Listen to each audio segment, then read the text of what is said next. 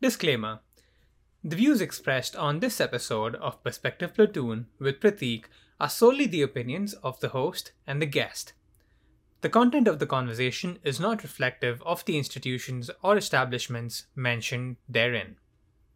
Take all these opinions with a pinch of salt and a dash of lime if needed. Namaskara, good morning, good afternoon, or good evening, whenever you're watching or listening, and welcome to this episode of Perspective Platoon with Pratik. My guest this week is Mark Adrian. Mark and I, like most of my guests, uh, met each other at the University of Central Oklahoma through some of the campus activities that we were involved in together. In this episode, we cover a wide range of topics associated with what Mark is doing today, a lot of which is modeling and through photo shoots and representing his culture through it. Speaking of which, we also dig into topics like culture and representation and so much more. And I'm certain that there's quite a bit of nuance in this conversation that you can get an idea for as to how many perspectives there are out there with regards to topics like re- representation and much more. So make sure to check this episode out and give it a keen listen.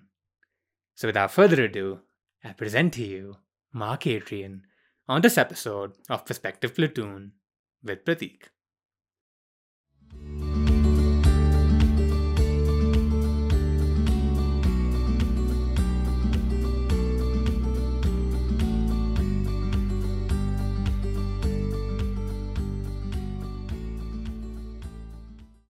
Hey Mark, how's it going?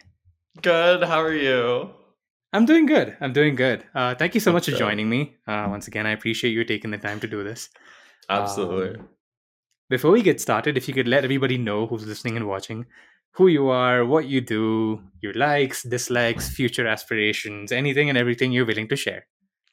Um, okay, actually, I realized that when I first moved to the US, I introduced myself as Mark. And uh-huh. then eventually down the road, I realized that the only people that call me Mark are my grandma when she's mad and my dad when he's mad. because gotcha. people in the Philippines typically refer to me as Mackie, like California Mackie, you know? Like that's my that, that's my nickname growing up. So all my friends, everyone knows me as Mackie. And so I've kind of now made it a habit to also introduce myself as that. But everyone asks me here, like, like, what do I call you? Do you want me to call you Mackie? I'm like, I'm fine with either one. I just forget to introduce right. myself as that. But yeah, right. I'm Mark or Mackie, whatever you prefer. I'm comfortable with both. Um, likes and dislikes.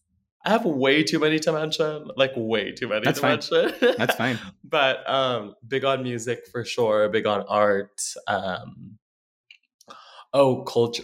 I mean, from a Southeast Asian background, it's kind of always um, anything involving arts, anything involving culture, um, especially when I moved here, it kind of amplified that.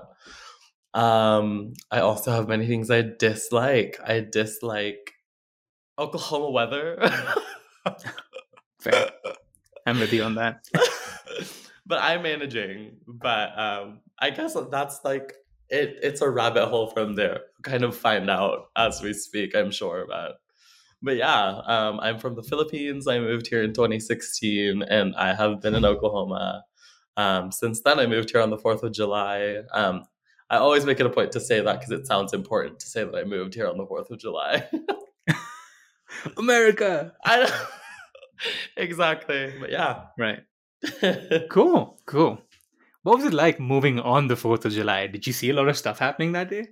Oh yeah. Um when I moved here, um, I landed in LA from Manila at around like 6 or 7 p.m. And then, oh, okay.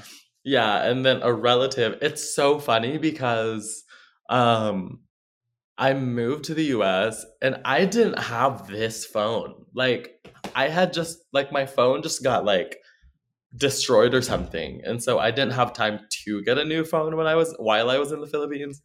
And so do you remember the keypad phones? Mm-hmm. I had one of those phones when I when I this was 2016. This is a modern day. And so I was in LA like with that phone. I could still text people. And then um I just remember being in LA going through the airport because someone was supposed to pick me up and I didn't even know who. And then Right. I was going through the airport and then I saw like my aunt who was supposed to pick me up and I was like, thank God. um, but yeah, I was in LA um going around uh looking for tacos, I guess, with my aunt. And then she brought me back to the airport um at around like 10:30 because I had a flight back to Oklahoma shortly after. And so, yeah, that was my 4th of July. I was like seeing uh seeing fireworks um in LA, but like that was my f- my first ever 4th of July experience really. Gotcha, gotcha, gotcha. I mean, that's still interesting enough because you're like walking in and there's fireworks and you're like, what is happening? Oh, I know. You I was like this is a very grand welcome to America. right, exactly, exactly. America welcomes you. I know. That's so but true. what was it like carrying a flip phone around at that time? Did it feel, or not a flip phone, excuse me, like a keypad phone? Was it, did, oh, uh, was it more of it eking you out or were you sort of, It was know, more maybe so like feel- me being Yeah, nervous about like Mm. going to a different country without a like an immediate means of communication. It felt so archaic. I was like, what the heck is going on? You know? Like I'm going through the airport deciding whether I should get a phone at the airport because you know you can just Mm. get a phone on the at the airport. And I was like, I know how to access all of this. Like I had my computer with me too. So like I don't know. I managed. Like I know exactly what to do in situations like this. Luckily. Mhm. But yeah, nerve wracking for sure. I think it's just like going from one country to another. Um, Right. But yeah, I mean, I'm I'm just glad I went to a different country that like I didn't have a language barrier with, so that was pretty easy. right, right, right, exactly. Because I think that factors in a lot, right? Especially Oh, completely. if it makes it harder for you to communicate with the people that you're going to be around. Yeah. it definitely comes with its own set of challenges which i mean it has its pros and cons i guess you get to learn something but at the same time you sort of you feel like you're struggling for a moment yeah. but what was just moving from manila to a place like oklahoma like hmm Oh, so I'm actually from a city called Iloilo City. Um, Okay. It is referred to as the heart of the Philippines or the city of love in the Philippines. And um, it was not much of a culture shock, quite frankly, uh, because of how I grew up and because of where I grew up. Um, Manila is uh, Manila is a capital city, and I whenever I would go there, it is so busy. It's very urban, so it felt like it really didn't feel like anything new necessarily. But um, moving to the U.S. and moving to Oklahoma kind of shows me like because I guess when you move from so there's to clarify, there's like Amer there's a conservative America and there's like conservative Asia. Mhm. And when I say conservative Asia, it's more so like the length of the shorts that you wear or the amount Right. of skin you expose, things of that nature, you know. Um and so it's like remembering that and moving here oftentimes um uh, the elders in the Philippines or people in the Philippines will refer to um, people who move to the US as like liberated, if that makes sense. Hmm. And I never understood that because I always observed the people that moved from my country to the US and then would come back to visit. And I was like, what do you mean by liberated? Like, what does that mean? And then I understood because um, it's like when you move to the US, it's like there aren't the same rules. The rules are so different. It's like there are no rules, right you know? So it's like liberated in a sense where there is a sense of like freedom to, first of all, voice your opinion, to wear whatever you want, to do whatever you want as long as it's well within the means of like doing good, whatever good might be. Um, and so that's really what validated it for me, I guess. Like, I didn't have a culture shock in terms of like, oh, this is how people are. I really wasn't like, I, I kind of got it more than anything. I always tell this to people. The thing that really like shocked me was like serving sizes. Serving sizes are crazy in America. yeah. Like a, like an extra large or like a large in in the US is like an extra extra large in my country. and right. so like that was the most shocking thing to me. It was it was kind of jarring. I was like this is crazy. But yeah, that's really it though. No, that's that's a fair observation to make because I think we're so used to these smaller portion sizes back uh, yeah. home, even in India for that matter. And so when you move here, everything is just so big. Yeah. So I mean, it definitely sort of seems out of place, if you will. Yeah. Um, yeah, especially since you're used to something very different. Yeah. But uh, you made an interesting point about uh, not necessarily feeling that sense of culture shock. Uh, yeah. So it's just a question that popped up in my head, and I was just wondering, like, do you think that we'll experience culture shock anymore because of how connected we are as a world? Wait, do you th- do you are you? Could you repeat that? Like, do you think I yeah, yeah, didn't sure. feel the culture shock because of that connection? No, like, so what I mean is, because we're so connected now as people, even mm-hmm. though you're like in the Philippines or in India or in the US, do you think that culture shock will not necessarily be a thing in the future? I think it's different. I think it's different for people depending on where you are, depending on where you're right. coming from.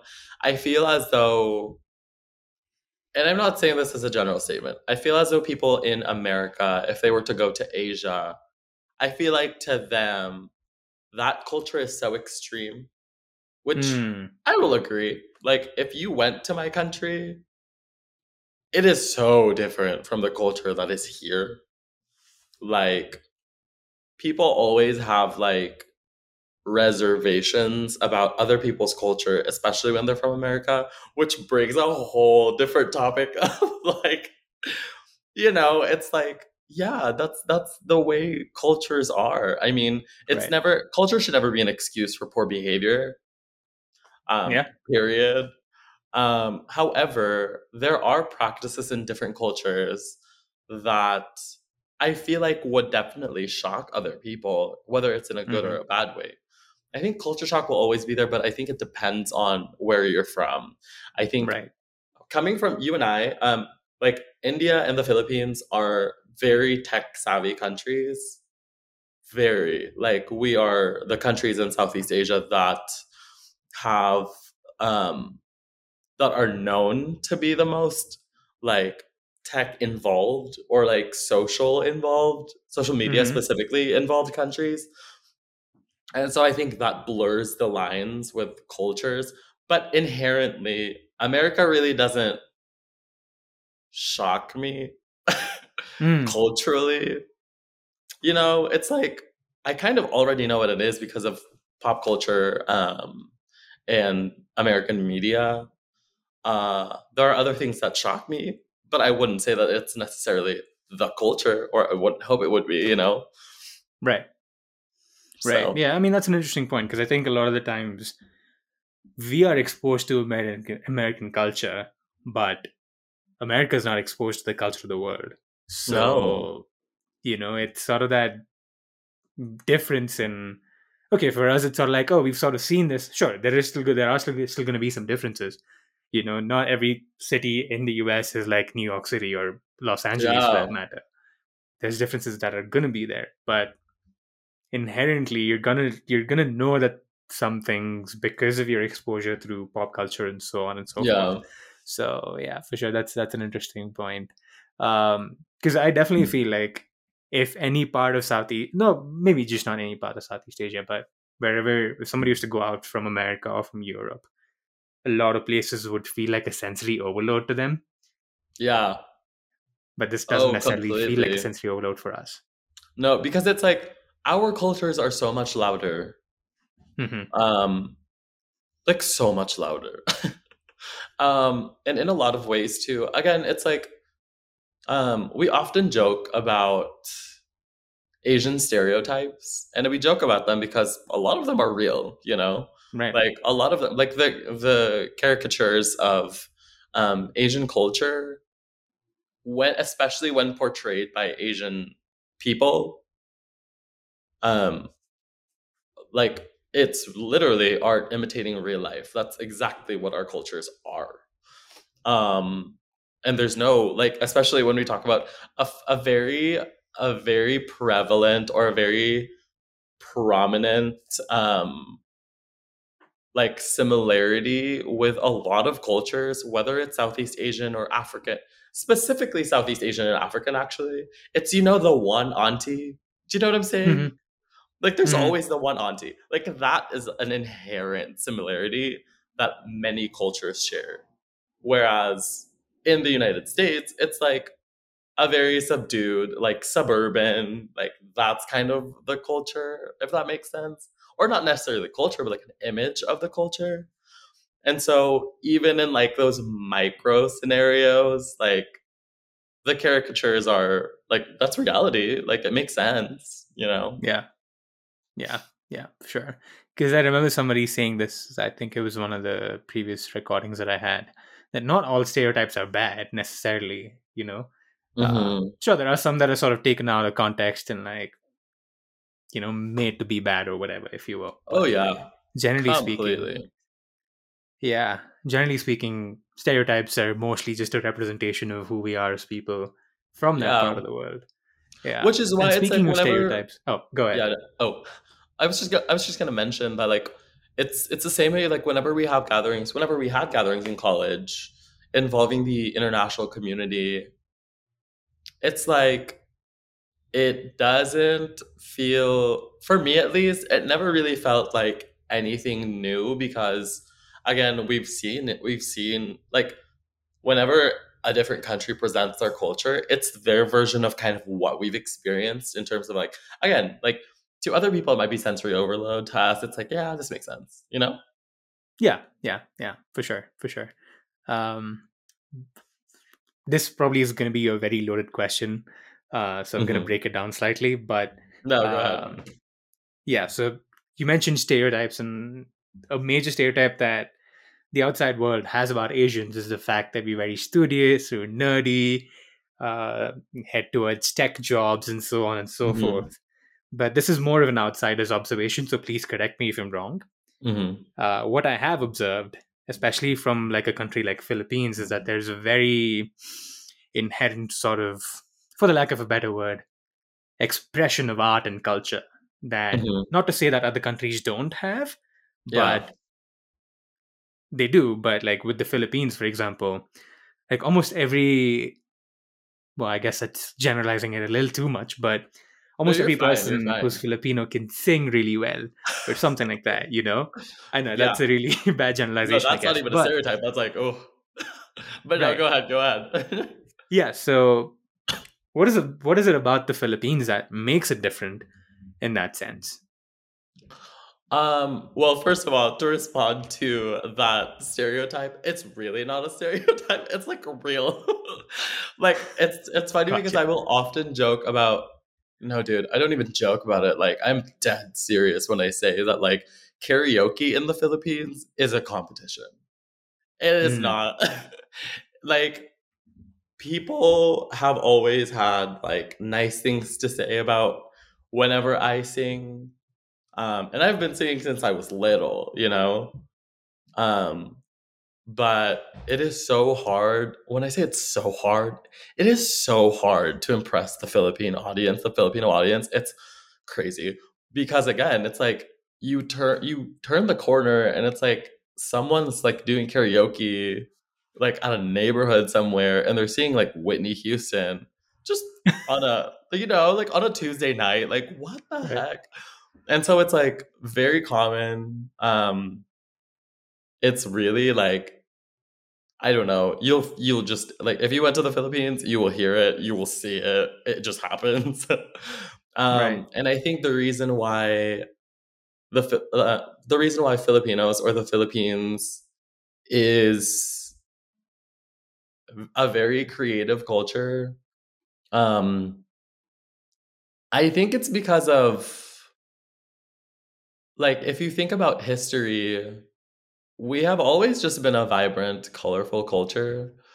And like I feel as though in a lot of different ways, cult like music, the arts in whatever form is our way of connecting to our culture post colonization.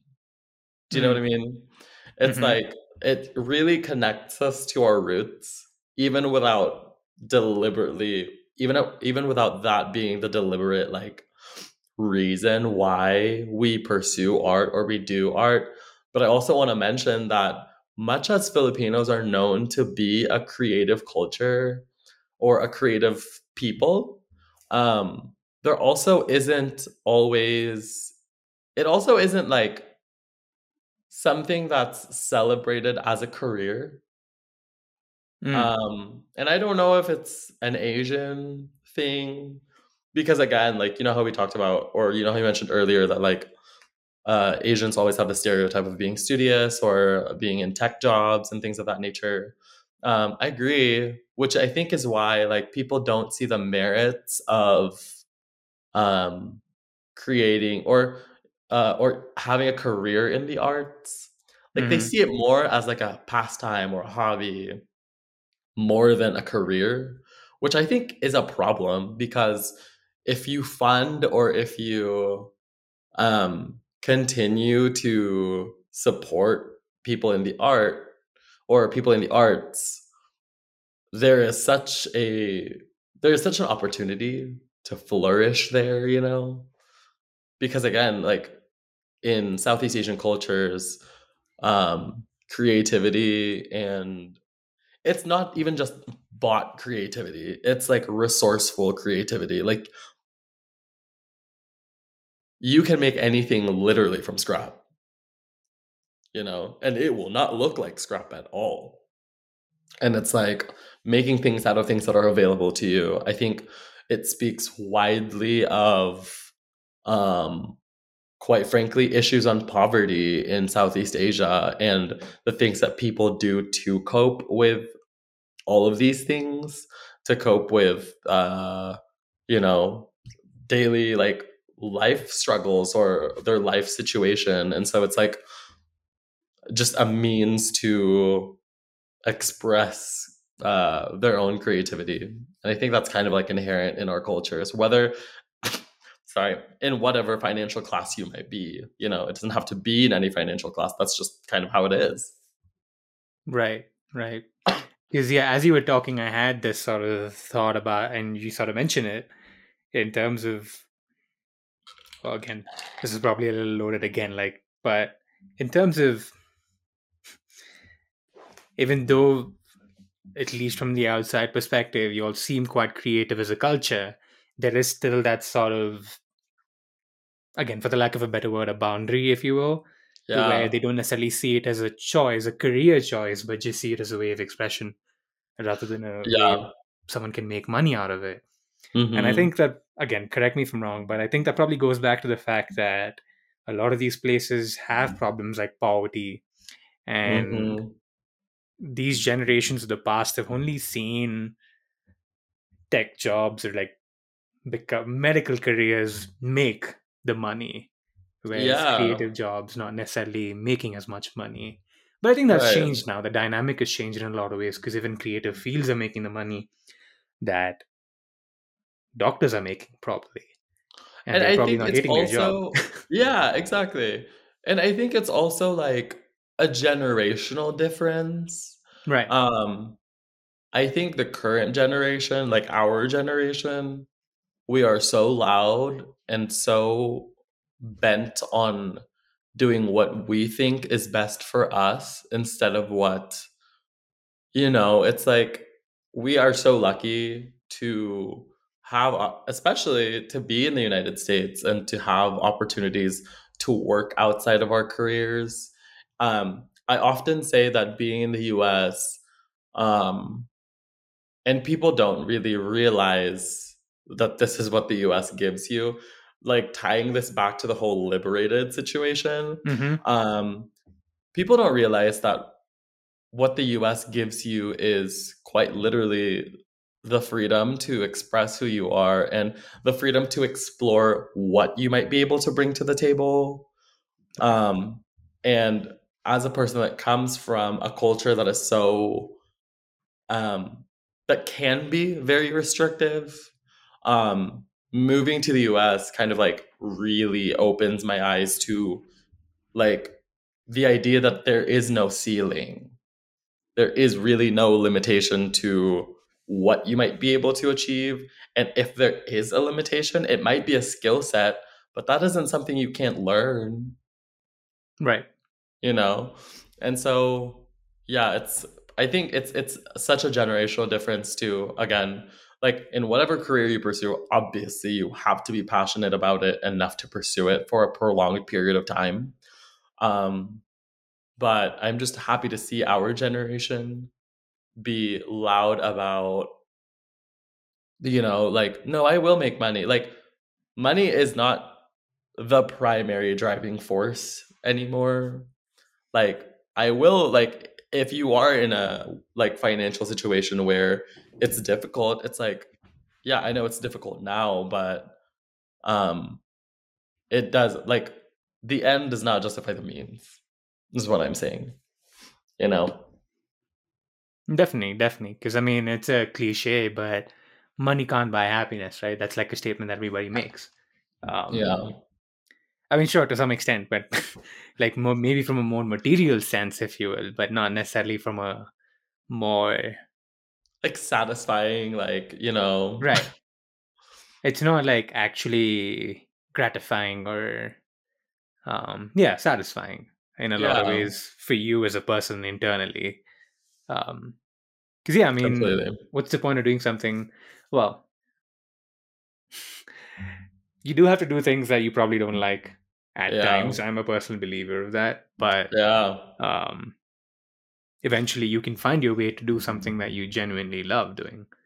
yeah and even sometimes when you're doing things that you enjoy doing it's like like for example um when i was first really discovering what music was for me in the philippines like i like competed in like a variety of singing competitions and it went from something that i just enjoyed as a pastime or discovered as a kid that i could do to be actually being passionate about competing. Like i love competing not for the sake of beating someone else but just the idea of competition is so much fun to me. Um but it's basically like i don't know. I don't know. It's like whenever you i don't want to call it suffering but it's like difficulty in whatever field is a given. Like you'll experience it. There's burnout. Like you can enjoy whatever you're doing but you hit a point you hit a wall you know? You hit a wall where it's like i kind of don't want to do this for a little bit you know? And it stifles your creativity if you keep on doing it if you keep on forcing yourself to do something when there's really like no passion or uh, inspiration there like if you're just doing it to do it in whatever you're doing it's like y- you can tell with the work that's produced you know Mm-hmm. For sure, for sure. I think you you can. Again, this maybe sounds a little more cliche, but you can tell when it's not coming from the heart, if you will. if oh was to put it that- completely Yeah. completely it's like it's like me volunteering to sing versus my grandmother volunteering me to sing those are two very Right. different things Right. Right. Right. Right. Right. Exactly. Exactly. so You don't want. Well, you just to sort of take that example, you don't want your grandmother to sort of go and tell somebody, be like, "Hey, you have this thing going on, right? Sure, my grandson Yeah. can sing for you." You know, and then you're right like, "What? Why me?" That Yeah. has happened many times right. Right. I think that happens a lot in Asian culture, but you know, know. but yeah, Yeah. I guess it's just a byproduct of this sort of community-based living that exists there.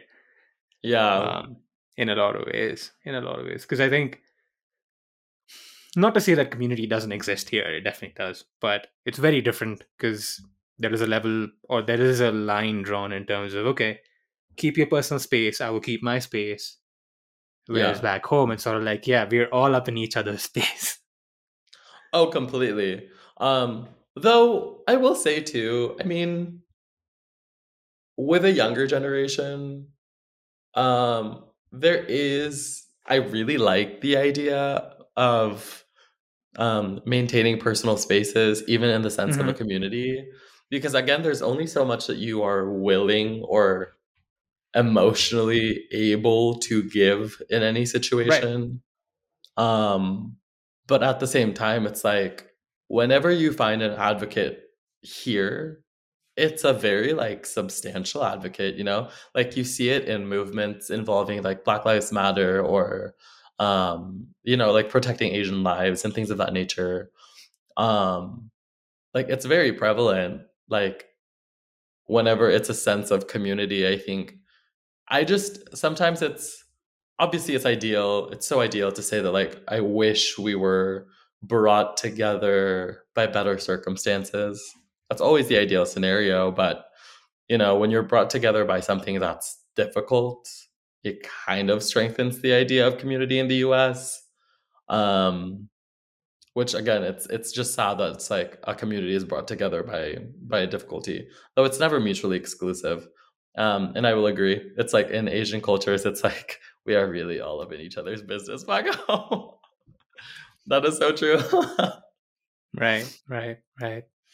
Yeah, like if you're even seeing someone, I mean, this maybe not as much Oh in the new gosh. generation, I guess, but like back in the day, even if you're seeing someone, yep the person who lives across the street will probably know. It's that sort of thing. it's that sort of thing. oh my do you gosh do you, do you feel like you missed that? no i i oh my gosh if anyone in the okay this is in no way oversharing because i really don't care um if anyone in the older filipino i want them to hear this okay. if anyone in the older like generation of the Filipinos were to ever come across this, pay attention because it's like sometimes it can be very tactless, very Mm. tactless. I tell you, like again, I feel as though in the younger generation, they're um again we're very vocal about boundaries especially with those that have moved to the US, right? But I've I've noticed with the older generation, whether you move to the US or you stay in the Philippines, there's no sense of boundaries. Mhm. It's like whenever I see someone from the Philippines, whether I go home or when I'm here, like it or this is one of my biggest pet peeves when you see me or anyone, any Filipino, and you go, Oh, hey, how are you? Are you fat? Did you get fat? Like, what is that? I do not understand that. It's like, you are so bold to ask me this question right now. I'm like, I don't know. Are you? I just don't understand that. There's like, there's just no sense of like, it's just tactlessness, really. Mm. I don't understand that. But yeah, I don't I don't miss it. and it still happens. Right. Right, right, right. but yeah. Yeah. I think the reason why it maybe feels a little hurtful in a lot of ways is also probably because it's not like the first thing they're telling you when they see you. I know. Yeah. Which sort of makes it a little upsetting in a lot of ways because it's not like you've had a conversation about, okay, everything is going great or not so great. This is how things are. It's not like you've sort of had a conversation and sort of opened up a space to the conversation. It's just sort of like a dart being thrown at. Hey, there you go. thing. right. Yeah. exactly. I'm like So I so feel like that's has what happened in my life. Right, exactly. Yeah. It's like that's exactly what I mean. Like that what you said, like, perfectly describes that. I did not open a space for that conversation. So why are we talking about it? Not mm. that I'm incapable of having that conversation, but if right. that is the only thing, if that's the first thing you talk to me about, like, really? That's like the most you could conjure. And it's so funny too, because it's like, I'm not insecure about that at all. It just annoys the living hell out of me. It's funny right. because it's like at one point I had lost so much weight, but I had not seen like these people at all. And this happened in the US. And that was the first thing they said. Like they even like patted me down. Not like that, but they were like they gave me a yeah. hug and felt it. You know what I mean? And I was like, what is this? like hmm.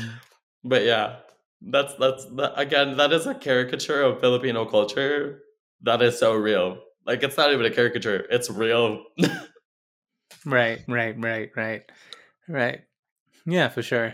And sort of going back to that since you've sort of mentioned it going back to culture and like sort of our upbringings as people. I mean from what i've seen of you you're a very creative person like be it through your photo shoots or singing and all that sort of stuff. So, how much of it was culture? I mean, it's you probably can't boil it down to okay, fifty percent this, fifty percent that. Yeah, but like, yeah. how much? How much of it do you think had to do with your upbringing? Um. So, uh, I've thought about that a lot actually. Um so recently, well, not fairly recently. This happened in Ju- in January. Um, so I did a shoot with uh, a, actually a friend I met. Be, like I saw his work from another friend in college, um, and I was just so enthralled by his work. His work is incredible. His name is sorry, the photographer that I'm referring to. His name is Logan Miller. He's based in mm-hmm. Tulsa. Mm-hmm um, and I saw his work over lockdown of last year. And when I saw it, I was like, oh, this is so good. This is so good. And I really wanted to work with him. And we had worked together, um, I think around summer of last year, around that time when everything kind of like simmered down and we were okay to leave our homes. Um, when well, uh, going back in January, I worked with him on a project that ended up in a magazine, which was like to me still to this day, like I'm like I cannot believe that this happened. But um, the inspiration for that shoot was um, the inspiration for that shoot was the, the first ever Asian Hollywood actress her name is Anna May Wong. Uh, this was like black and white films. Um, and just to give you a little bit of background, Anna May Wong was typecast as one specific character. She was the Asian Dragon Lady. And when I say Asian Dragon Lady, Asians more than anyone know exactly what that looks like. Whether it's in a film or in real life, I feel like that can easily be like someone's grandma, you know what I mean? Um, but at the same time, she only fit that one role. She was never given a romantic lead. She was never given roles that were like Audrey Hepburn type roles. And so the inspiration for the shoot was reimagining old Hollywood imagery with an Asian male protagonist. And then that's when I realized that a lot of the work that I do now, especially, is so tied to my culture, especially when I'm given a platform to put Asian culture on the spotlight, not mm-hmm. for my own benefit, but for the benefit of representation.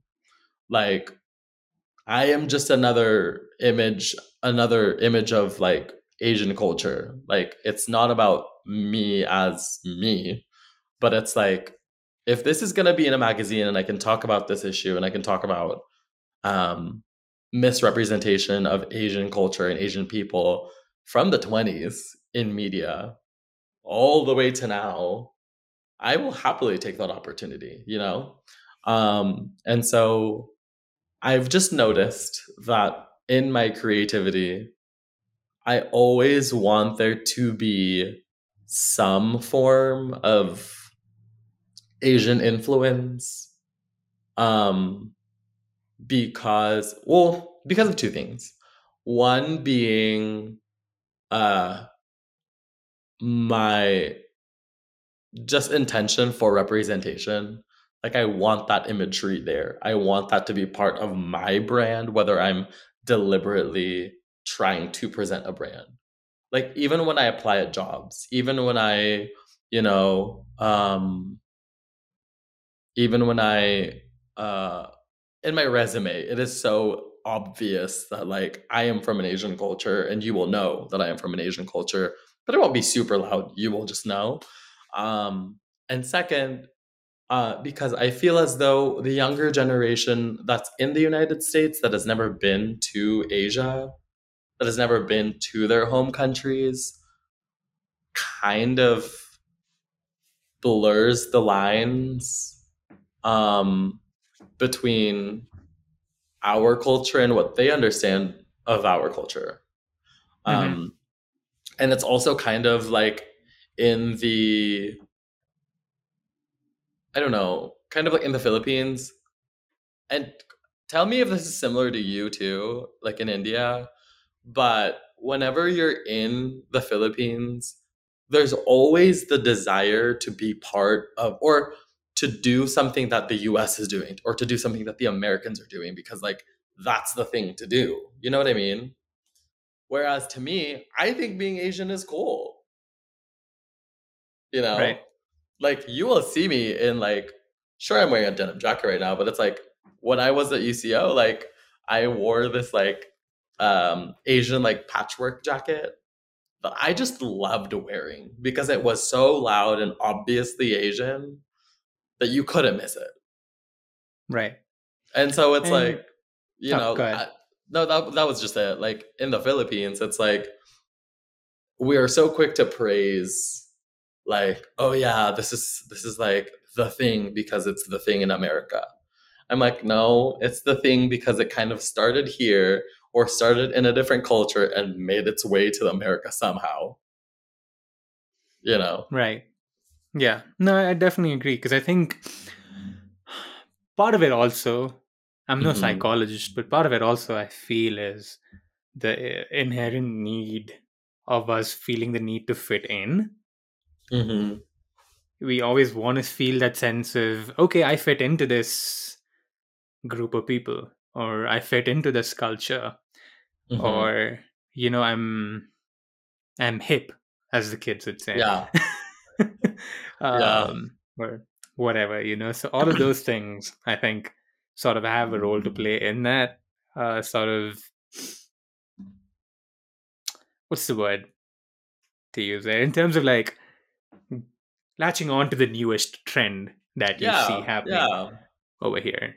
Um, yeah, but yeah, well, you, you said something really interesting and really important about mm-hmm. how you just feel best to represent who you are and what your culture is to you. Yeah. So from that, how mm-hmm. important do you think representation is?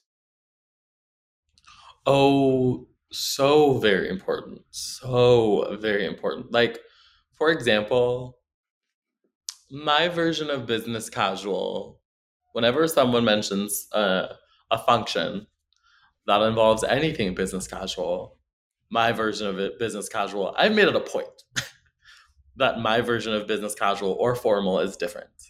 Um, I want my version of business casual or formal to have, um, or to be like my traditional. So the the the national co- the national attire. I don't want to call it a costume. The national attire in the Philippines for men. Um, well, anyone can wear it, is what I'm saying. But Got like it. primarily for men, is called a barong. A barong is made out of fabric um, that is made from woven pineapple fibers. So it is literally super like fragile. Um, and it is typically worn in like by like it like in government settings or whenever there's a specific like historical celebration or you know things of that nature. But it's also worn in formal events. And so i've kind of made it a point to always have that in my wardrobe which i do. Um and to kind of find a way to wear it in like my day to day like if i just feel like wearing it i'll wear it you know? Um representation is so important when it comes to the conversation of like being in America. It is so incredibly important because representation is a means of educating people. Um, I am always open to having difficult conversations involving um, really anything, but pertaining to Asian cultures, the only way to much as again throughout this conversation you and i have talked about um, how stereotypes are so real. Like they're not to us they're not stereotypes. It's our reality and we like you know throw fun at our realities um, at our own versions of realities. But um, representation is so important to help people that don't understand what our cultures are like um, it helps them understand and it, it educates them on like what our cultures really are and like what is disrespectful and what is like you know giving honor i guess. I say honor but it's like there's a way to appreciate a culture and there's a way to um fully change its imagery and call it your own you know? Um i can't i, I can't even put to words how important representation is. It's like it varies in a lot of different ways. I know when i walk into a room like it is so obvious when i walk into a room and i'm the only asian there. Like the, you can't not tell me. Like I am the only Asian there. You right. know what I mean? Right. And right, so. I feel like because of uh, the a plethora, the plethora of racial issues um, in America, I feel the need to be even more competent than the next person that walks in. Like I carry that burden because I feel as though like you know it's it's if i'm the only asian in the room i better do a damn good job. And i will do a damn good job you know? Um again because of how we are portrayed or people's assumptions of what our cultures are like without even having experienced it. It's different when you're in the philippines. It's different when you're in asia because dude it's hard. Everyone yeah. there is so good too you know so it's mm-hmm. like you're always constantly trying to one up each other. Right. Whereas here, there are issues that come with um I can't even like I I don't even know how to explain this, but it's like I just carry that burden is what I'm saying. It's like mm-hmm. I walk into the room I walk into the room if I'm the only Asian there, I feel the need to be even more even better than I know I could be because I hmm. represent mm. that culture. I represent that people too, you know? Yeah, yeah, yeah. No, I get that. I get that. Um couple of questions. Firstly, do you feel like that burden or have you ever felt through this journey um that that burden can reach its breaking point? And second of all, would are there any or well, sure, I guess if we talk a little more. There probably are. But what do you think are some pitfalls of the aspect of representation? So yeah, I guess it's kind of loaded um, too, but whichever one oh, you want no, to tackle no, first. I get it. Yes, there is a breaking point, uh, for sure. There's a ceiling. I mean, uh, oftentimes in Asian culture, um, there's not much different now for sure. Um, but the conversation of mental health uh, involving um, I guess how competitive Asians are, like not with other people, but just that's just Asians. Like Asians can be very uh competitive. Um and that also comes with a familiar conversation of like family pressure. Like that's why we're competitive because I think um our families expect so much from us or we have definitely been conditioned to um you know do better in hopes of like achieving something like grand in life um but uh there is a breaking point for me personally you will see that breaking point whenever i start to pull back whenever like whenever i am not as visible as i would like to be um and i have my ways of like like it's an irish exit loki Mhm. like I'll just disappear in the background. You won't notice, and then you'll be like, "Where'd Mark go?" like I value my mental health very much.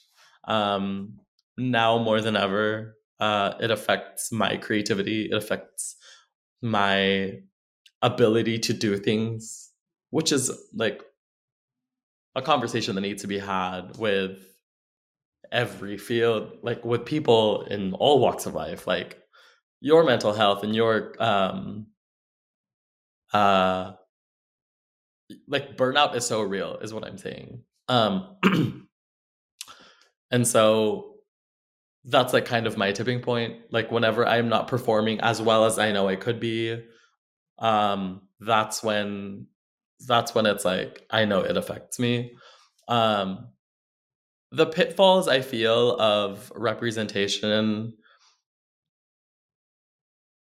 That is a loaded question because it's like I really have to think about it. Um I don't know. What would you say would be the pitfalls of represent of yeah, of of representation, if any? I think it's maybe not a direct pitfall, but I think it's more so maybe an advantage that some people might take.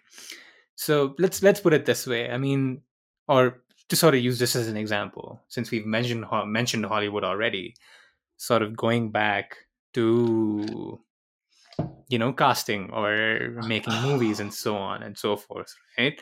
A lot of the times, because of the because of the world that we're in right now, there can be this what's the word I'm looking for? There can be this sort of for the lack of a better word, thing that people sort of set with like these uh, endeavors where they're like, okay, we need to have one Asian person to show that there is representation. Oh representation, yeah, okay. or Uh, yeah. we need I, to sort of do exactly what you mean. right, we need to sort of do this to make sure that that is happening, or Yeah. you know, we're making we're doing this to make sure that African Americans and so on and so forth are sort of you know you're sort of you you sort of giving them the light, which is not bad, but I guess it's more of an internal question that these people in these positions need to ask themselves in the sense that are you doing this mm-hmm. genuinely for the sake of giving these people a platform Yes. or are you doing this because this is bringing you bringing you the money that you need to keep this thing going because at the end of the day sure money is important for a lot of these things but it's also the intention right so it's sort of maybe an intention based question but i definitely like personally i see that as more of a pitfall because for example h- hire somebody for a job not because they're asian but because they're the best of the bunch that you interviewed Right. I you know agree. it's that sort I thing agree. Um, I, I completely agree. Like that response just lit so many like bulbs. but um, uh, I, I agree completely. Um, uh, there is whether again in, in all forms of representation, um, the pitfall of representation can be the idea that so many people um, in those positions consider representation as a trend mm-hmm. as opposed to an inherent it being an inherent issue. Um and like the first thing that came to mind whenever you were telling me all of that was capitalism. Um right. and how people capitalize on issues which sure gives people a platform but it is so seasonal.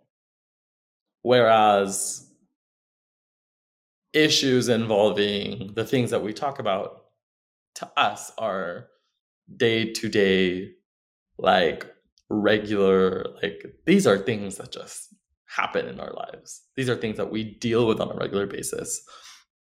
This isn't something that's going to last from 2020 to 2021 which last year's like black lives matter protests really brought that to light. The idea that in america social issues can become such a trend pride even like the um, lgbtq community often makes jokes about how large companies w- are so quick. It's like the analogy is a logo change whenever mm-hmm. a company changes their logo to fit a movement whether it's black lives matter whether it's lgbtq they treat it as if it's a holiday, you know? As if it's something right. like you know how like there's a Christmas logo for like different like companies? It's like that. Whereas right. to us it's like if you have to me it's giving back to communities where you get inspiration from. If you are a creator who is not part of that culture, be sure you give your audience links back to that culture or back to the creator that you get inspiration from. Like in college, we are so taught, like, my God, we have like checks for plagiarism. and yeah. like, we're required to have a page for references usually. So treat it the same way. Like, whenever you capital, it's I think, and many people might argue, and I'm really not going to say that they're wrong, but it's like many people will say that like capital, there are issues with capitalism for sure. Like in any system, there are mm-hmm. issues. But whenever you capitalize on someone else's culture as a means to give them the spotlight, like a lot of reparations and a lot of ways to um, give respect to what they're doing as a contribution to your art is to I don't know, subsidize and pay them what they're due, whether that's you know, whether that's exposure, whether that's monetary, um that's like a large like on a larger like on a media scale or whatever scale really. But I would like to say and not to toot their horn. but I have always felt very comfortable with UCO um, because I think UCO has always gone out of their way to bring an international community in, you know? Like, I have never, I have yet to see another university that puts the international community on the same scale as like the domestic students. You know? Yeah. Like I love that about UCO. Like it's not it really does not feel like a it doesn't feel like a marketing ploy. Right. It's like it's second nature. To me at least.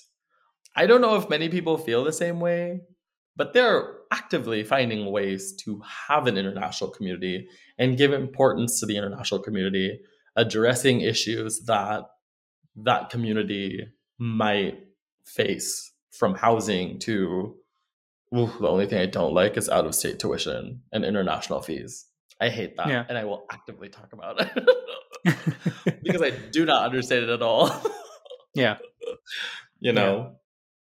But yeah, Gotcha. I will definitely say that that's a pitfall for sure. Yeah, and you mentioned the example of a logo. I think I've also seen Twitter has its good and bad, sure, but uh, there was this one tweet I saw sometime a while back. I think this was around that time of June, July. There was like a comparison. So, say some multinational companies, right?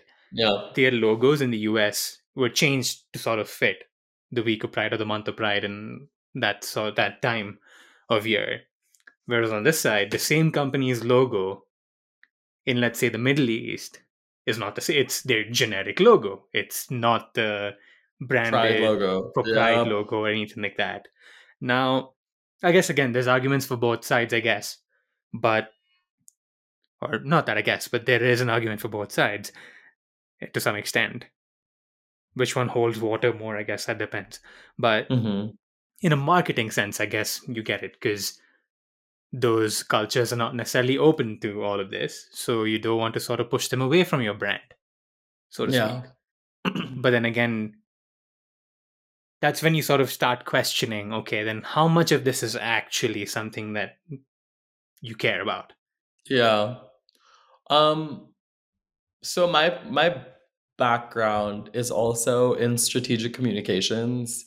Um Right. that's a hybrid of public relations and advertising and things like this are things that I've learned in college um are, are the things that my degree um covers.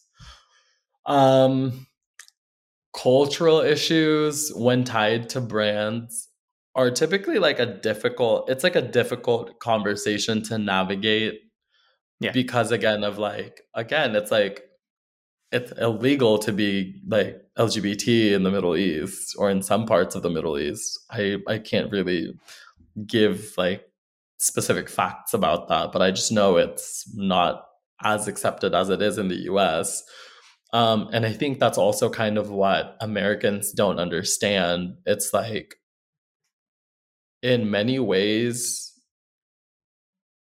because it's not, it's hard to change a system that is so extreme from what it is here, you know? Which, again, I think is why it's difficult for a lot of people to navigate cultural differences. Like, they'll say like i don't understand why this happens in a different in in these countries i'm like yeah because there are there's so many like like i don't know there's like prejudice that you cannot solve with a marketing campaign Mhm. there, there's there's there's there's prejudice that cannot be fixed with a logo change and so ultimately it stems from becoming a um it stems from becoming especially in all of these different countries like it stems from becoming an issue on representation to safety Mhm. you know um and it's different again when it's in the US in the US you can literally like change your logo to whatever and people are going to be like oh that's cool or people are always going to have something to say about it um but yeah it's it can be like a logo change is like quite easily the best analogy i have for that Yeah. so Yeah. Yeah. So I think that's where sort of like this whole topic of representation becomes a little difficult, like you said. yeah But it's a conversation that we need to have at the end of the day because I think if we don't have that conversation, there is that lack of awareness and there is also that lack of understanding because a marketing logo doesn't necessarily express nuance. It doesn't necessarily, you know, tell you, oh, this is what it actually entails. It's just a picture. And a lot of the times, what you see in the picture is sort of based off of your own mental Yeah. framework, if you will. oh yeah generally speaking, like, having a conversation just helps sort of bring that out, but like shine some light on it on a on a larger scale, depending on whatever scale it is. yeah Um, i think yeah. i think in a lot of ways um people project their beliefs to be absolutes um, Mm. which is where, like, in different levels too. Obviously, there's like a base level all the way to an extreme level, but like in a lot of ways, whenever people think of their beliefs as absolutes, it really pushes so many buttons. And I think whenever people are ina- are unable to have differing opinions and have conversations, um, and I really, I think, I, I think I'm, in the next like few weeks, I think I'm gonna marinate on what you said about like, unless I open the space for this conversation, like, I'm probably not gonna want to have that conversation. And at the same time, if a person does not give me the space to have a safe conversation about certain things, then I will most likely not have a conversation about it, or I will feel threatened to have a conversation about it in terms of safety, you know, um, Mhm. which is an unfortunate reality in America as well. Um, but I think a lot of absolutes have to be like, I don't know, human rights. Mm. you know, it's like I can easily say that like just be kind, be nice. I always say that like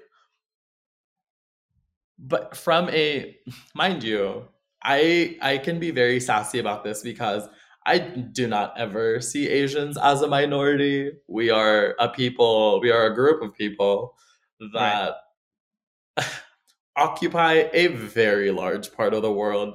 A very it's a very large faction of people. For sure. Um so it's like I've never looked at Asians as a minority. Maybe I don't even know, whatever. but No, like yeah. you know what I mean? I'm like, I've never Yeah. looked at Asians as a minority, period. Though that might be different from a context of like um power in the US. That's a whole different Right. conversation.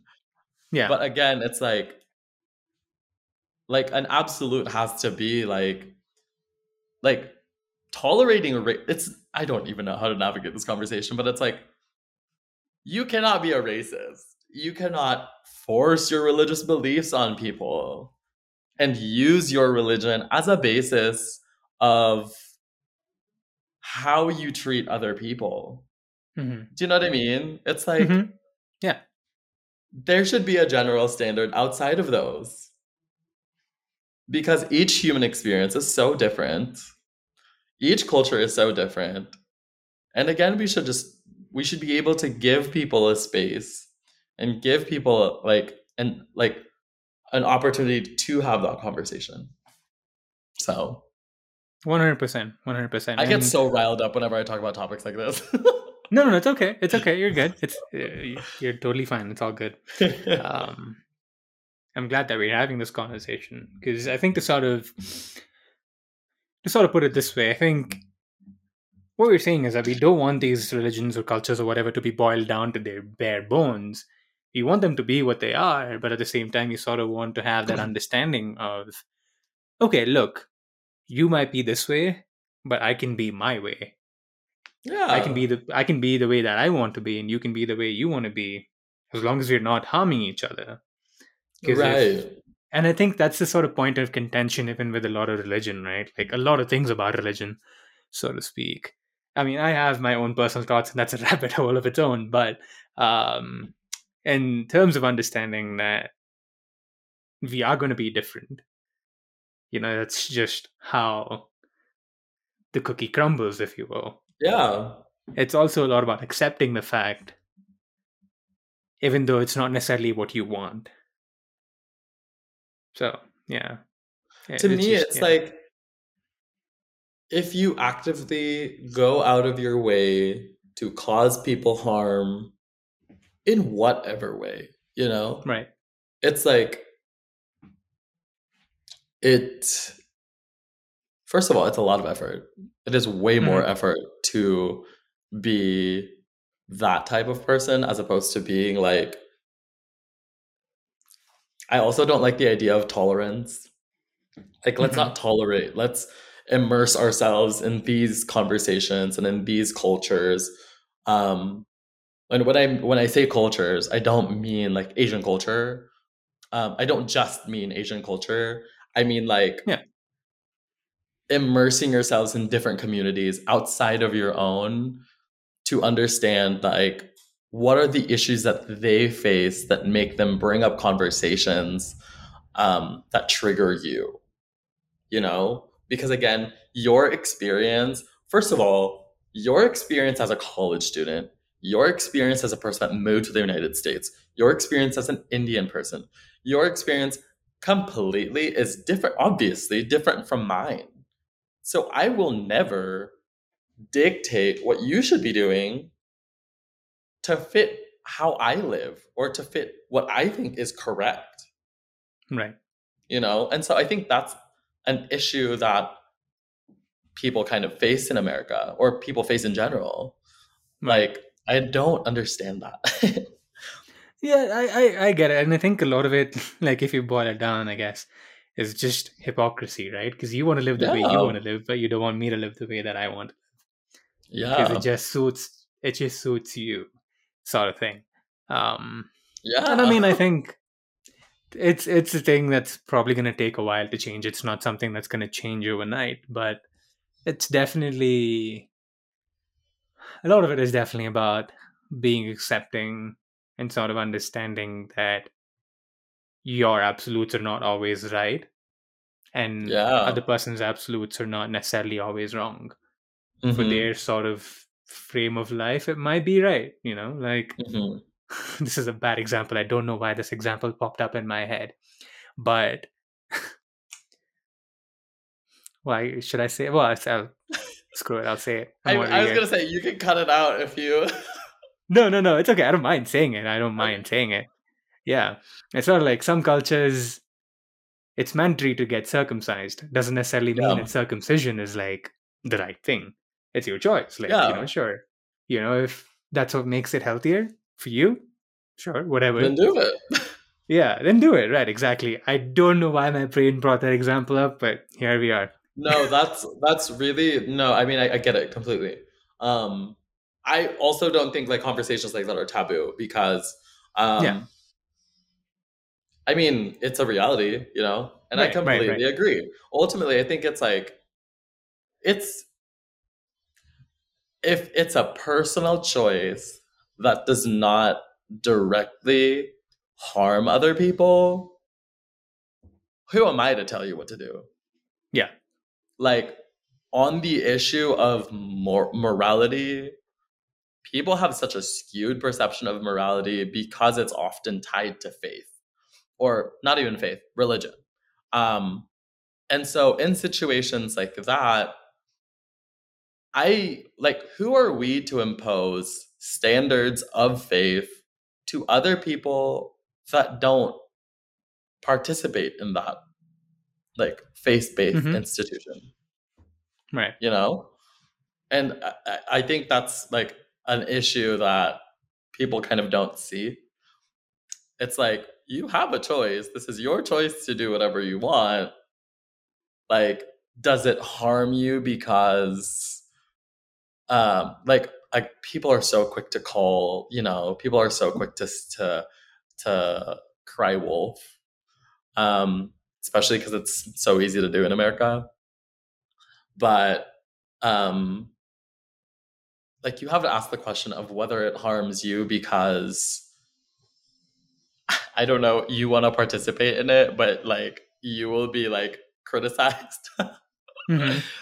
or you know because it's like that's kind of the biggest like that's the biggest thing like people will often like not like people will call things out because they want to join but they can't because they might be ostracized but at the same time it's like you have to really ask the question of why you think this directly harms you when it really doesn't Yeah. like i don't want to like it can my god that blurs the lines of like being very gaslighty Yeah. but again, it's so quick to cry wolf in the US. Um and so some people just don't have like don't discern first, you know? Mm-hmm. No, I understand. I understand what you're getting at. And it's sort of like going back to hurting people and so on and so forth. If you know, if you're aware that your intention is going to hurt or your intention is to hurt somebody, then I guess that's where you need to ask yourself some questions, right? Like, Yeah. because a lot of the times I think you can even unintentionally hurt somebody. Is that right or wrong? That's a different can of worms. But what I will say is that you can always grow out of that and you can always sort of learn, okay, I guess I shouldn't do that anymore.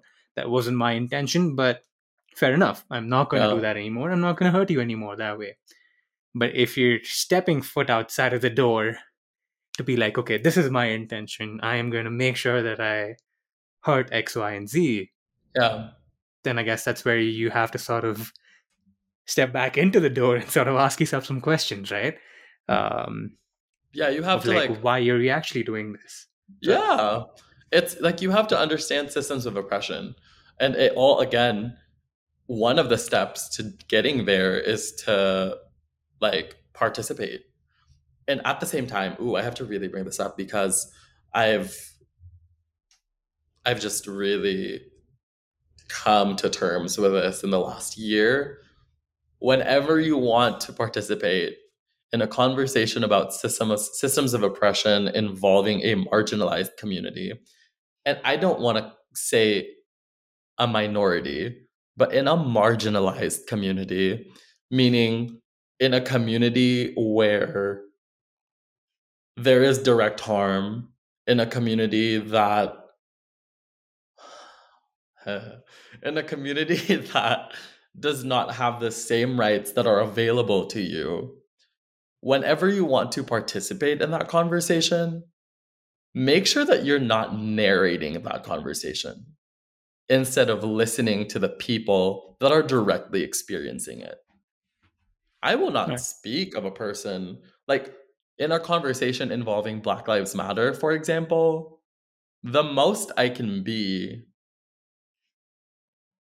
is an advocate, is someone who supports that movement and supports the people that are harmed by that movement and give them a safe space or give them a space to feel safe, you know, and to lead the conversations. And if I were to be a part of that conversation, maybe navigate that conversation the way, like, for example, the way that you and I are having this conversation right now. Instead of being like, like I like like I said, you cannot narrate other people's experiences and call it your own. Like you have Right. to listen to the leaders in this community. You have to listen to the elders in this community, the younger generation that's currently moving that conversation, you know? And I think that's some part like part of the thing that people miss these days. Like Yeah. people don't get that. Like be a part of that community and listen. Sit and listen. Educate yourself. And then go from there. Tell your people, tell your mom about it. Yeah, yeah, yeah. I mean, because I mean, it's as simple. I mean, common sense is not common anymore. Unfortunately, is like a saying that goes around a lot. But no. it's it's sort of understanding that. Look, I can't speak for how a Filipino person grew up in the Philippines because I did not grow up in the Philippines. I grew up in the Middle East, and then I grew up in India. It's as simple as that, right? Like, I can't speak for the experiences of a of an a- like somebody who's from I don't know Zimbabwe or South Africa. yeah. You know, I can sure I can maybe open the space up, but I can't be like, oh, this is what happened. I know what happened because I read what happened and etc. Yeah. etc. Sure, I guess you can have a discussion about what you know. And maybe that, that having that discussion can also help sort of maybe break some of those mental shackles that you might have assumed that are Yeah. possibly not true. But at the same time, I think going back to the concept of space, right? You need to open that space up to where you're listening to what the actual people have to actually say. Yeah. So, Completely. Like Yeah. that's how you educate yourself and that's how you like if you really want to be an advocate, that's what you do. You know? I I, I agree completely. Yeah, yeah, for sure, for sure. And to sort of, in terms, eh, speaking of like conveying a message and all that sort of stuff, Mm-hmm. going back to what you do on a day to day basis, or like through your photo shoots and modeling and such, what do you want people to take away from what you do? That's a very loaded Oh. question, I guess, but No, not at all. I really, again, um, I enjoy questions like that because it makes me think and it makes me um, open up a lot of different conversations. Um, uh, to preface, I uh, when I did that photo shoot that I told you about involving like the Asian representation, to me, my intention again was to bring the Asian spotlight to um, again imagery of uh, what basically what old Hollywood could have looked like uh, with an Asian in the spotlight.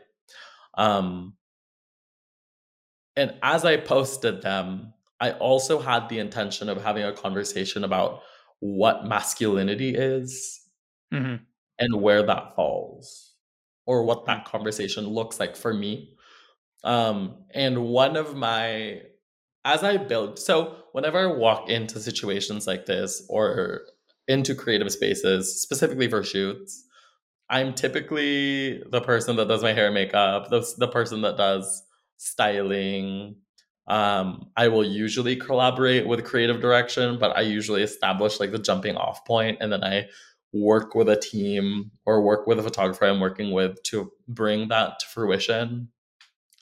But as I was going through, or as I was posting about, honestly, whenever I post about shoots, I oftentimes I'm leery about what the Philippine audience would think, or what Mm. my um, yeah, what my, what the Philippine audience would think, whether that's family or friends. And so I posted one of the images was um my take on Marilyn Monroe's Diamonds Are a Girl's Best Friend look. It was the one where um she's in hot pink. Um and she's in like she's like dripping in diamonds and she's in hot pink. And then Mhm. I was wearing something hot pink as well with like pink gloves and all that.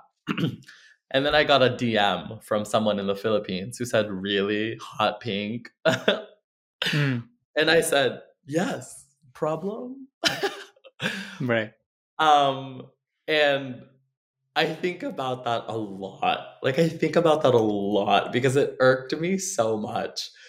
Um, because much as my culture has moved forward and much as again the younger generation working with experiences from the older generation um, and allies from the older generation try to change um, the narrative of what our lives are now and our mindset as the like the the younger generation looks like it's still very backwards in a lot of different ways and so whenever i do these shoots i make it a point to have those conversations without are you okay My bad.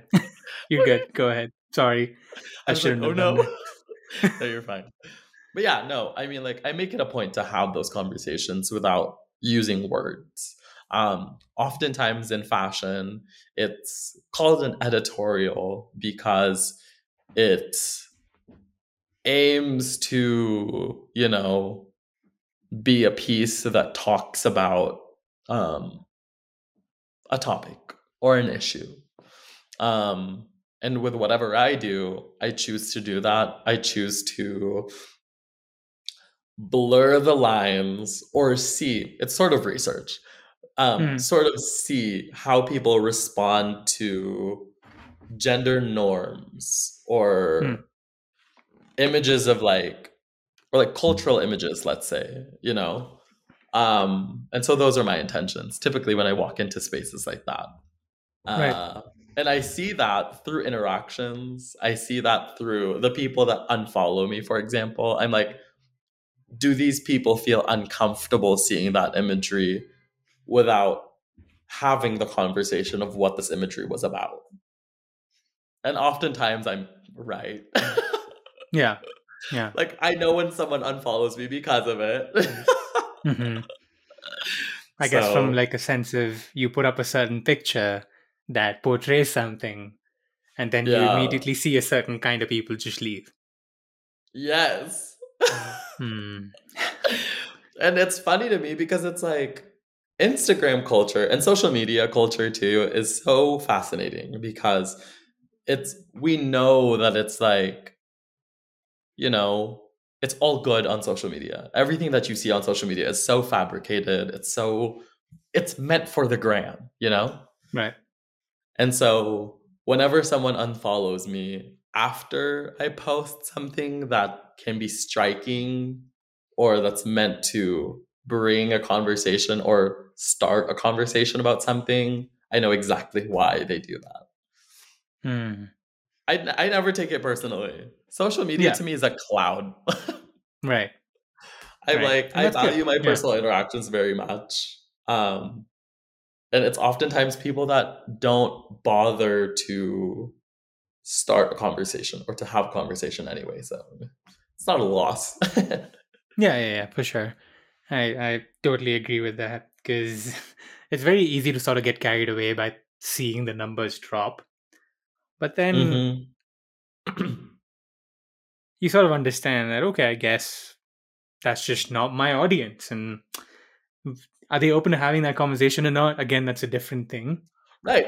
And that's exactly what it is. Like if they unfollow Right. you or if they uh react negatively, that to me shows that you're incapable of having that conversation and speaks more of where you are in your mindset and your understanding of the differences in people's lives and going back to absolutes and how people have absolutes you know like that's kind of what that conversation is and so it's like uh when so- if someone unfollows me because of that i mean that's like sounds like you have like like talk to your therapist about it I'm like, you have Hmm. things you need to resolve i'm sure i'm not judging you i'm like Yeah, yeah.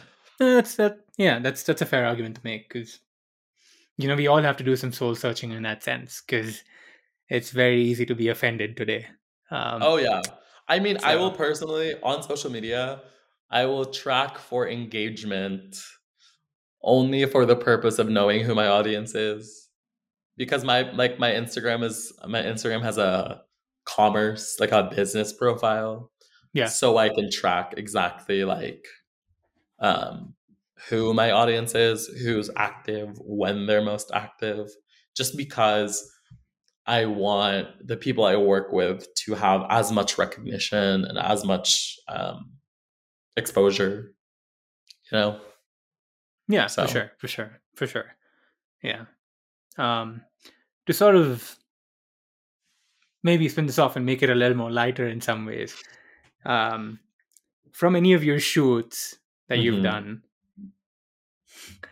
were there some things that you were trying to convey but people took it differently, like in a funny way? huh let me think oh well well okay let me let me briefly brush through my feed and Sure, see sure. I mean, if not, if not, that's fine. You know, but it's just a thought that sort of popped up, and I thought to ask. Oh, bro yeah no i i definitely have something um aside from that one thing about the hot pink the comment about the hot pink mm, Mhm. um so in oklahoma um cannabis has become very much so normalized Right. and um i had a sh- well i've worked with a lot of people in that industry and it is very much an industry. Like people need to understand that cannabis medicine and cannabis is used as medicine. First of all it's something that grows in nature. So um people just have perceptions of that. And again we'll have conversations about morality and things of that nature. Um but i had i had like I don't. I posted about like a shoot I did for a cannabis company, and I was I was so nervous. I was so nervous, Was so nervous because of like it's it's tied to the Philippine culture. It's Right. tied to like what would they think? Like, oh my god. Right. like it's it's like it's so weird. It was just so weird to me. Um just posting like the shoot I did for a cannabis company. I was like, I wonder. Also, this is the thing about me. I will post on Instagram and never on Facebook. Hmm. Hmm. Like those are two very extreme audiences. Some Right. of them exist on both platforms. Like I have people that on Facebook who also follow me on Instagram, but it's never like usually if it's like the older generation, they're never active on Instagram or I won't follow them back. Because I know they're not gonna be active and I know they're snooping if they're there. Um Yeah. but yeah. That's really like it's just funny to me because it's like it's it's just polar it's different.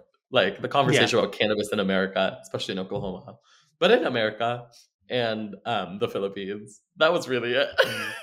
No, that that's. I mean, there's there's there's a lot to it, right? In terms of yeah. again, it's just it's just different, and sometimes I think, and sometimes it's really funny, but when you see people sort of react a certain way, but Mhm. it's like inherently, I guess, it's just the inability to sort of notice that there is a difference. Surprisingly though, surprisingly, I didn't get I didn't get negative um feedback at all. I didn't get Oh, that's I don't even yeah, but like I got more like off-putting. Well, I say more. I I had a few more off-putting like responses from the like masculine feminine conversation as opposed to cannabis. Right. But I think it was more of like an internal, like personal insecurity to be like, oh no, oh no, is someone gonna tell us? It's like being a kid, you know what I mean? And like, Yeah. the most illegal thing as a mm-hmm. kid is like, maybe to me, having candy after I brush my teeth at night or like having like a Coca Cola. Mm, right. like that was the most like this is not allowed and now that i'm an adult it's like doing that triggered the same emotion Hmm. even if i knew it wasn't illegal right. like that was the most like oh no oh no is this allowed Yeah. Yeah. but that's really it No, that's fair because I think I guess it's also sort of like you don't want them to sort of assume that you're like a heavy cannabis consumer or whatever like that. Yeah. Like, I think that also sort of inherently i like, know maybe not that example specifically, but right yeah. no but i'm like even if i was i'm like what are they gonna do about it Right. Right, exactly. Oh, Exactly. I, I just thought it was funny. I thought it was so funny. I was like, oh no. And then I got over myself and then it was fine. yeah. Fair enough. Fair point. Uh, one last question before we transition into like the last few questions of the podcast that are more generalistic, but um, we've maybe we've maybe sort of touched on this briefly, but if there's anything else that you'd like to add to that sentiment, what is something that you'd like for people to take away from the work that you do? Um, this is gonna be very cliche, but that you can do whatever the hell you want to do. Like, I want to speak like, well, to a variety of audiences, but especially to like my Asian friends, to my to like the Asian community, especially the younger Asian community. Mhm. Like, there is no ceiling. There is no ceiling to what we can achieve. There is no ceiling to success. Like, the limit does not exist. You know? Like, if you're missing a skill set to achieving something, um, and if you really feel driven to pursue something, then get education or acquire the skill set, you know? Right. Um, again, we've mentioned that our culture is an Asian culture thrives on being resourceful. And with everything that's available to us, use your resources to your advantage. Um, that's really what I want people to take away from any work that I do. Um, compete with no one else but yourself. Like, Right. everything that I'm gonna say to answer that question is gonna be cliche because it's things that I remind myself of and things that help me become better in the things that I do, whether that's at my job, whether it's something creative that I'm pursuing. It's like almost like forget about your culture for a second Mm. take that away strip it all away and think of what you who you are as a person and what you have brought to the table um before your culture. Um and maybe use that as an accent as an accessory to how you are going to be different from others or you are going to be Mhm. different how you're going to set your work apart you know?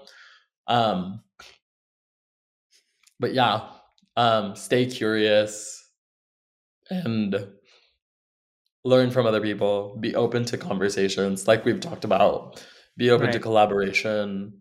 Like that's kind of what i want to get from people. Like oh my god. People have so many perceptions of me. Hmm family family and friends alike. People think that um i will be a certain way and then they meet me and then it's like a wholly like a completely different conversation. Um and it's like like i really don't i don't know it might be idealistic to say that like don't do the work for the fame or don't do the work for the likes um do it because you want to do it do it because Mhm. it's fun because you love to do it i often think of like my kid self and Mm. how my kid self would be very proud of who i have become Yeah. Because it's like again you know when you're a kid you have as an asian kid you have many many limitations. Uh, people impose things on you and you become an adult. You become an adult in america and that changes things. Um, so i kind of do my things in honor of the kid who knew that they could achieve and they could do all these things but then they couldn't because people said they couldn't or you couldn't.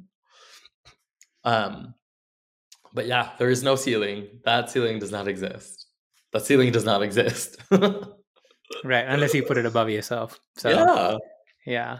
That's that's a beautiful way to sort of close this section of the podcast. So thank you so much for sharing everything that you did. for sure We're gonna head into like a word association game, um, which I call Bish Bash Bosh because it just sort of one day clicked in my head. okay do so yeah, it's just sort of worked out. So basically what it means is that I will give you one word uh-huh and you have to respond to that one word in either three words or three phrases. So, for example, if I Oh. was to say fashion, what are the three things that sort of come to your mind? It can be anything. Like Yeah. the first things that sort of call out to you as I say a word. okay Uh, fashion's not the word. okay Yeah. Yeah, but it's are you just, gonna give it's me just like, an are example. you gonna give me a couple of words I'm, gi- I'm going to give you five words. okay cool Yeah, Cool, cool, it's sort of like a recurring segment I do on the podcast, and everybody whom I've spoken to so far is gets the same words, or everybody whom I'm going to speak in the future too. yeah speak to, excuse me, because it's sort of a way to see how people respond to the same thing. Um, oh But, are you yeah. giving the same set of words to, to everybody yep. Yeah. oh that's cool okay yeah. So the first word is differences. Excuse me. What are the three things that sort of call out to you when I say the word differences? oh oh first thing that comes to mind is race hmm or racial differences. Um, dang, huh? Uh, oh, different. Uh, on the word differences, it's gonna be race. Uh, it's gonna be opinion, and Excuse me. How do I? Because if I said no, race, opinion, and values. Okay. What are the three things that come to your mind when I say the word nuance? race, opinion, and values. I'm just kidding. No, fair enough. um, enough. no, I'm not gonna say that. Um, because I want it to be more nuanced. Um, but when you say nuance, I will say Pratik. You're making me really think about this. When you say nuance, um, I will say that it is valuable, hmm that it is important, and that it is necessary Okay. as a general overarching like Right, standard. Right. the third word is learning. Oh, endless. Um, does not exist in a classroom solely. Um, and is also ageless. Hmm. Well, um, I want to add another one. Go for it. Go for it, by all means. ageless and genderless.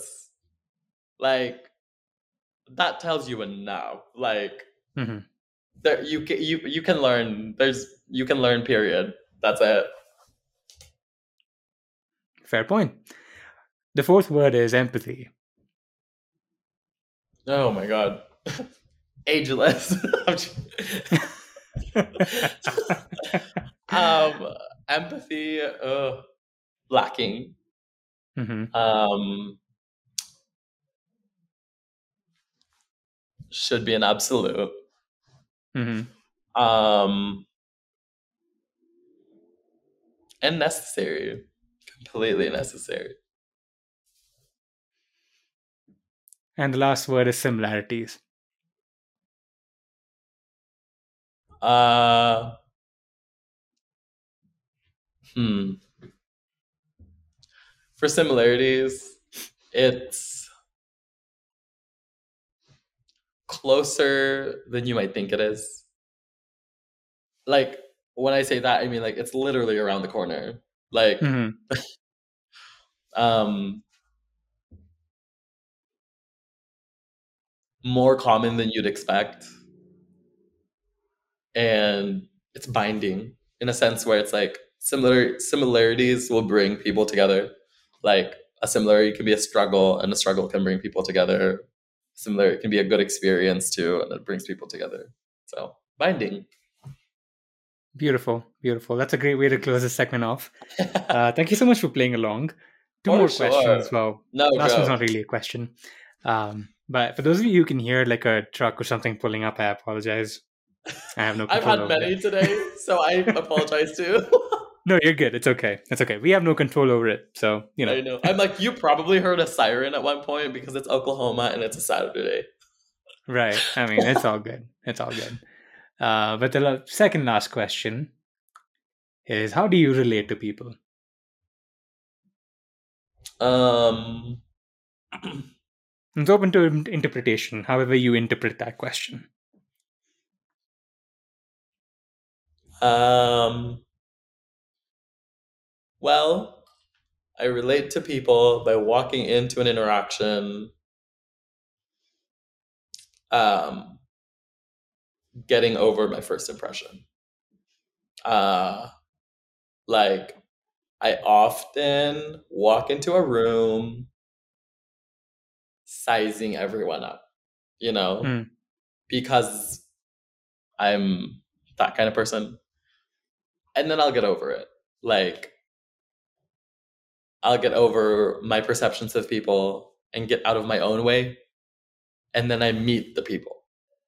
Um, I relate to people from a human perspective or like in a human way, knowing that uh, we all have, again, similar experiences and we all have experiences that we will not all relate to.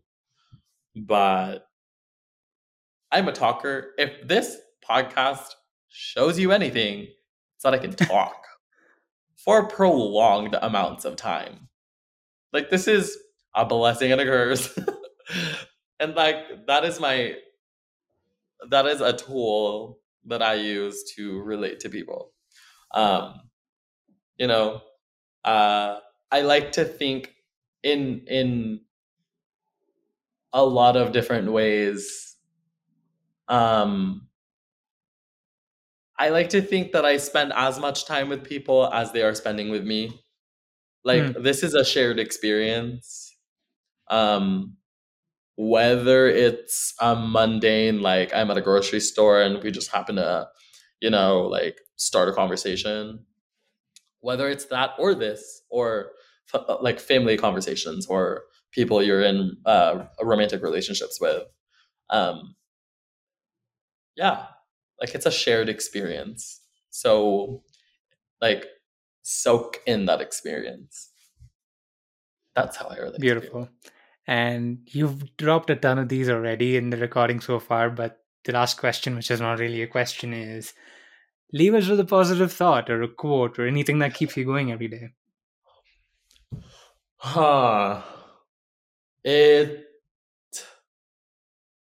changes every day, or it changes a lot. I often, you know how like people have like a quote book or mm-hmm. like a list of quotes? I have so much like self diagnosed ADHD that I cannot keep up with that. So I will leave you with something that I have been marinating on for a while now, um, which is something that I have already actually said, which is there is no ceiling. Like the there is no limit to what you what good you can do um if you want to have if you want to run on an absolute kindness is easily one of them um you know but that's that's kind of where i am now because i'm at a point where i'm like like literally last night as i was like walking around my house like aimlessly walking i have a lot of conversations with myself and it's important to have conversations with yourself and as i was having that moment i was thinking like like why did i ever allow people to tell me that I can only do that. Like, this is up to where I can, like, that's my limit to success in whatever way. Um, and in many ways, I feel like that's why I have um, walked into a lot of different creative fields um, and explored a lot of different creative fields because I'm the type of person that um, whenever you tell me I can't do something, oh boy, oh boy, like, like that bores me so much. mm-hmm. Like, really, you're telling me I can't do it? Watch me do it. right, right, right. Like that, that, like to boil it down to what it is for now. Currently, there is no ceiling. Like, forget about the ceiling. When you walk outside, it's the sky. Like there's no ceiling. It's all in here. So get over yourself. 100%. yeah, and for those of you listening, Mark just pointed to his head, brain, yeah. um, if you will. Uh, but yeah, it's you create a ceiling yourself if there is one. Yeah. Um, so yeah, that's that's a beautiful way to close this off. I mean, we've mm-hmm. gone for like close to two hours. It's been like an hour forty five, but it's flown by and yeah. I'm glad that we've been able to have this conversation. So yeah. thank you so much for sharing everything, Mark. Um, Absolutely. yeah, before we let you go, if you could share anything, or not share anything, but like plug yourself. Where where can people find you? and I'll make sure to put this in the description as well. Okay. Well, I mainly live on Instagram. Like that is the primary platform. Oh my god, can you guys follow me on TikTok? I would love that. um, I am on Instagram and I will like send you my links, but um, my Instagram handle is Maki M A K I dot com underscore. um, and my TikTok is Maki.com spelled out. M A K I D O T C O M. That's my TikTok. I love TikTok and I love seeing other people's content. So yeah, Mhm. follow me on TikTok. Um, I think that's that's really my plug. That's where I live, and if I have anything coming up that people want to see, like you'll know because I'll post about it on Instagram. If I have any other like links in the future, so. But yeah, Got it. Got it. Cool. Well, thank you so much, Mark. And for For those of you listening and Thanks for watching, thank me. you. Yeah, for sure. Not a problem. And for those of you listening and watching, uh, thank you so much for joining us. We'll see you guys next time. Thank you for listening to this episode of Perspective Platoon with Pratik featuring Mark Adrian. Subscribe to the podcast, leave a review on the platform of your choice, and follow Random Relatability on social media. Share your thoughts on the guest introduction post on the Random Relatability Instagram page, and also check the description for other sources of information and content that we've talked about today. If you've made it this far, thank you once again. I really appreciate you listening to the entire episode and joining in on the conversation. Until next time, stay safe, take care, and don't forget to keep your mind open to different perspectives. Because you never know, random relatability might just be around the corner.